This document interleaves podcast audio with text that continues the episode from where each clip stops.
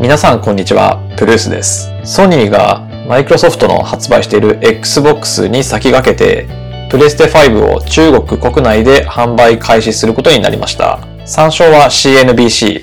Sony officially launched its PlayStation 5 console in China on Thursday ahead of its rival Microsoft です。詳細についてお伝えします。ソニーインタラクティブエンターテイメント上海、まあ、ソニーの上海会社ですね、は4月29日に中国市場においてプレイステーションプレイステーション5を今月15日に発売することを明らかにしました。価格は PS5 通常モデルがだいたい6万5千円ぐらい、デジタルエディションと呼ばれるバージョンが5万2千円ぐらいだと。公式店としてアリババグループの T モールとテンセントの JD.com などで予約受付がスタートしているということのようです。CNBC によると、まあ、Official release of game console in China has only been possible since 2014 after a 14 years ban on those products was lifted. The ban has led to PC and now mobile being the dominant forms of gaming against Chinese consumers と言ってまして、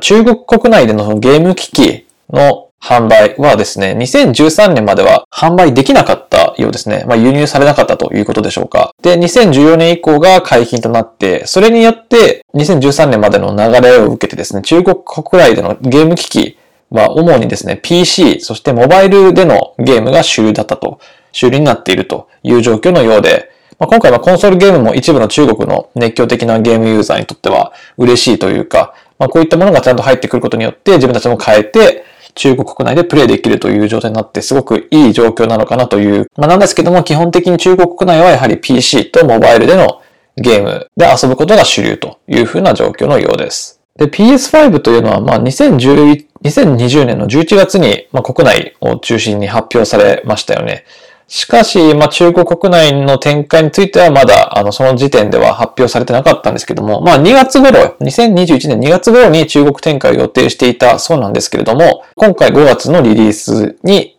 なったと。気になるローンチタイトルとしてはですね、オンラインゲーム、原神。これ皆さんご存知でしょうか？原神よく山手線の駅とかで、あの、大きな看板とかで掲げられている原神というタイトルが、これは中国のあの開発会社が作っているゲーム、原神と言います。まあよくあの、ブレスオブザワイルドというあの、ゼルダの伝説、伝説という、まあすごい有名なゲームがあるんですけども、そのブレスオブザワイルドという、まあ、あの、最新版のゼルダのゲームタイトルの世界観とか、ゲームのメイキングとかにすごくよく似たゲームタイトルとして、あの、まあ、一時期パクリとも言われていたぐらいのゲームタイトルで、今はそれを凌駕するぐらいの人気らしいんですけれども、まあ、そういった中国の開発会社が、あの、運営している原神を筆頭に、まあ、ラチェットクランクパラレルトラブルという、まあ、ソニーのインタラクティブエンターテイメントが出している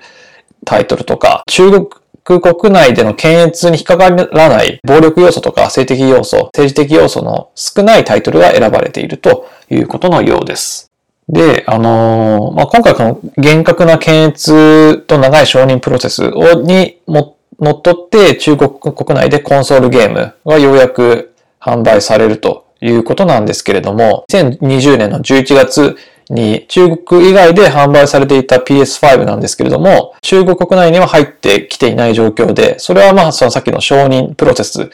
検閲法に基づいて、世界一斉販売に対して中国ではちょっとその承認が追いつかなかったという理由で多分遅れたと思うんですけども、中国人はやはりそのゲームの、ゲームファンの人たちはですね、ここれら早く手にして遊びたいという理由から、まあグレーマーケット、まあ闇市場などで香港とか日本からコンソールゲームを輸入して中国の e コマースを介して買っていったという事実があったようです。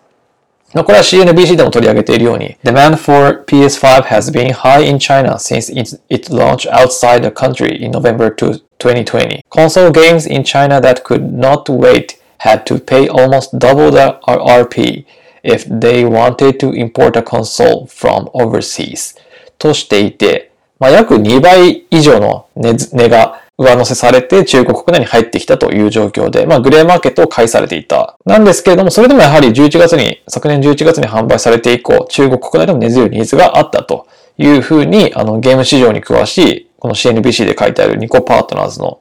ダニエルさんという方がおっしゃっていると。なので、まあ、その、結果、販売するタイミングとかもあったかもしれませんけども、こういう闇市場での取引を打破するために、まあ、正式に、あの、中国に進出して PS5 を正式に売っていった方が得なんじゃないかというソニーの判断もあったかもしれません。という状況なんですが、今回のポッドキャストのタイトルにも付けさせていただいているマイクロソフトの Xbox に先駆けてというふうに書いたんですが、Xbox も実はグローバルに昨年11月にほぼ同時期にあの販売されていたんです。しかし、まだ Xbox は中国ではまだリリースはなされていない。まあ、これも多分闇市場で取引されてるかもしれませんけども、5月1日時点ではまだリリースはなされていないと。ハードウェアの安全性の承認は中国の検閲であの承認は受けたという段階のようなんですが、中国で新しいシリーズの Xbox をいつ発売するかっていうのはマイクロソフトはまだ明らかにはしていません。で、対してソニーなんですけども、ソニー also has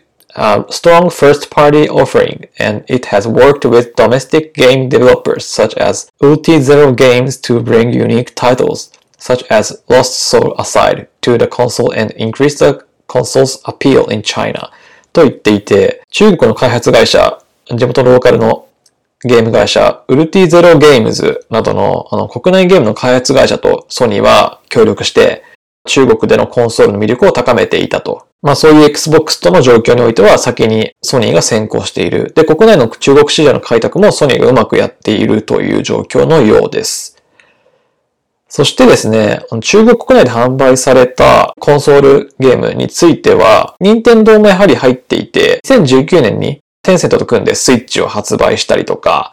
っていう形でコンソール市場にどんどん参入はしているような状況です。日本企業はソニーとニンテンドかなりゲームのコンソール市場は持っているのではないかと。なので、まあ、今回 PlayStation 5発売されますけども、まあ、中国国本土の、まあ、Nintendo Switch との競争に直面するのではないかと。というのがここまでの、まあ、ソニーの状況なんですけれども、まあ、ここからはちょっとプルースの見解というか、まあ、ここの観点が抜けてるんじゃないかなというところをちょっと指摘してみたいなと思ってます。で、今、あの、中国に進出というか、あの、まあ、入っていって経済的な利益を求めるっていうのは、企業としてはそれが目的の一つではあるので、致し方ないとは思いますけれども、果たして、その中国進出、今のこのタイミングでやはりまた進めていくっていうのは、果たしていいことなのか、大丈夫なのかっていうのは考えられますよね。というのは、グレーマーケットでやり取りされているため、規制をかけないと、勝手にどんどん中国国内に、知らず知らずのうちに、香港、日本経由して、輸出されてしまうという現状があるので、まあ、正式に参入した方がメリットはあるという話もありつつも、そもそも中国に進出することによって、経済的メリット以外の何かいいことってあるのかなというふうに思うんですよ。それはファンを獲得してソニーのブランドを上げるっていうのも一つそうなんですけれども、まあ今日本から中国への技術流出と、まあ買収とか、いろいろ中国企業にどんどん技術って買われてるじゃないですか。まあ、特にこう流出している技術とか人材とかお金とかっていうところにこう危機感を抱くことってないのかなと。日本の技術優越とか、こう、経済優越っていうのを確保する方策っていうのは、この中国進出することで、果たしてそれが優越した、優越的地位を保つことができるのかっていうのは、やっぱ疑問に思ってしまいます。まあ、さっきの原神とか、あの FF5 の FF15 のインスパイアみたいなゲームタイトルもそうですけども、やはり中国がどんどん日本のゲームタイトルを凌駕していくという、あの、まあ、やはり今今回発売されてどんどん中国に進出していくのはいいと思いつつ、反対にこの経済利益を求めたがゆえに技術流出してアイデア盗まれて中国で新たなゲームが生み出され、それが日本に逆輸入されて、日本ユーザーが取られてしまって、結果尻つぼみになってしまうっていう、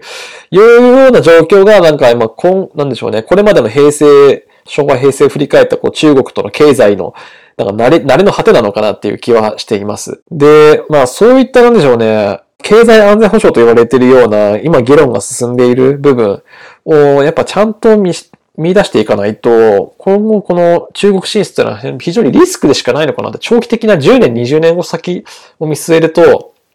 日本にとってもリスクでしかないし、その一企業にとっても、結果的にまあ自分たちはソニーという会社は残るかもしれませんけども、それが中国に買われてしまうとかっていう可能性も全然あり得ると思うんですよね。まあなので、ここはなんか、まあ、政府内でも経団連とかの話し合いはなんかしているらしいんですけども、まあほぼ進展はない状況なので、今回ね、楽天とかも、天線とかのね、出資を受けたという話で、まあ全然問題ないとは言ってるんですけど、問題はありまくりだと思いますし、それを受けて300億ぐらいでしたっけ？多分それなんか莫大なお金をね、もらって何にもないなんてことは絶対ありえないと思いますので、それが楽天にとってもソニーにとっても、果たして経済的利益を得たことによって何が、その、もっと4人、日本にとってプラスになるのかっていうのは果たしてちょっと疑問でしかない。彼らは中国の利益を受けて、中国からのお金をもらって、まあ、ウハウハかもしれませんけども、日本全体からしてみると、やはりその行動っていうのはちょっと一個人としては、あまりにも自分たちだけのことを考えた動きっていうので、やはりちょっと批判的に見てしまいかねないかなと思います。今回私がプルースで思うのは、あの、企業としての社会的倫理っていうのは持ってもらいたいなというふうには思いました。ただ製品が素晴らしいからといって、今消費者が購入するっていう時代じゃなくなってきてると思います。それは無印とかユニクロみたいな、ああいう素晴らしい企業が生まれた反面、あれが中国で作られていて、中国のウィーグルメンというまた別の問題も浮上してきているので、また中国で作られたものが日本に入ってきている。要は、お金はユニクロに入ってくるんですですけれども、結局利益は中国に、まあ、ほぼ持っていかれて、日本の人たちは消費だけをしていると。なので、結果的に見たら、多分貿易的な部分でプラスににはなってないと思うんですよね。中国で作られたものが日本で買われてるわけですから、非常にちょっとやられまくってるというか、なので、そこでさらにウイグル面の問題はありましたし、そこに対してもノーコメント、柳井さんとか貫きましたけど、そこの社会的倫理というか、今、まあ、一企業としての社会的な、あの、役割っていうのはどんどん変わってきていますし、やっぱ、あれだけの大きな影響力と売り上げを持ってる企業だからこそ、もっとリーダーシップを取って、イニシアチブを取って民主主義であるということと自由であるということを守っていく立場で、しっかりとそういった人一人一人との個人に対しても向き合っていく、もうくらいの企業ではあると思うので、その社会的倫理倫理と人権というのを無視して成り立たないと思いますね。なので、その、今の中国が行っている政府、共産党、まあ、まあ、中国人もね、まあ、それは共産党とは一概には関係ないとは言い切れないと思いますので、中国国内であの生産するとか、販売していくとか、展開していくとかっていうことのこれからについては、そこはやっぱ政府と密に連携する。そして政府自身はもっと企業の行動指針というのをしっかりと定めて釘刺しておかないと、今後もっと経済安全保障上の問題、そして人権に対する弾圧っていうのに加担してしまっているという日本のマイナス面がどんどん浮き彫りになってしまいますし、で、結果的にあの、10年、20年後経った時にゲーム市場が全てテンセントと新しい会社たちが日本市場におけるコンソールゲームとモバイル、PC 全てを凌駕して、あの、持っていってしまう。日本はただ消費さ、消費されて終わるという状況で、誰もプラスにならない可能性もあるので、まあそういう社会的な構造、経済構造を生み出さないためにも、そこはもう政府としてしっかり国内の技術流出と人権とお金とビジネスをしっかりと守り、で、むしろもうもっとそこは人権的な部分と社会的倫理っていうのは守っていただかないと会社として生き残っていくのはちょっと難しいのかなというふうに思いました。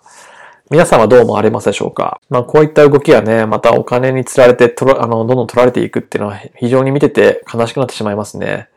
まあ、なので少しでもこう、まあ、Xbox がもしかしたらね、今アメリカにストップかけられて、中国国内には Xbox 販売するなって言われてる可能性もあるじゃないですか。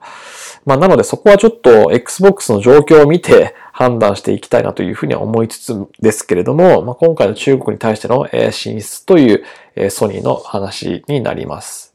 まあ、こういった見方もありますよというふうには提案となりますので、まあ、ここはちょっとあの CNBC では書かれていない安全、経済安全保障の話については書かれていませんけども、まあ、こういった側面を踏まえつつ、今後のコンソールゲーム市場と中国の今後の動向っていうのは見ていかなければいけないというふうに考えています。以上、プルスでした。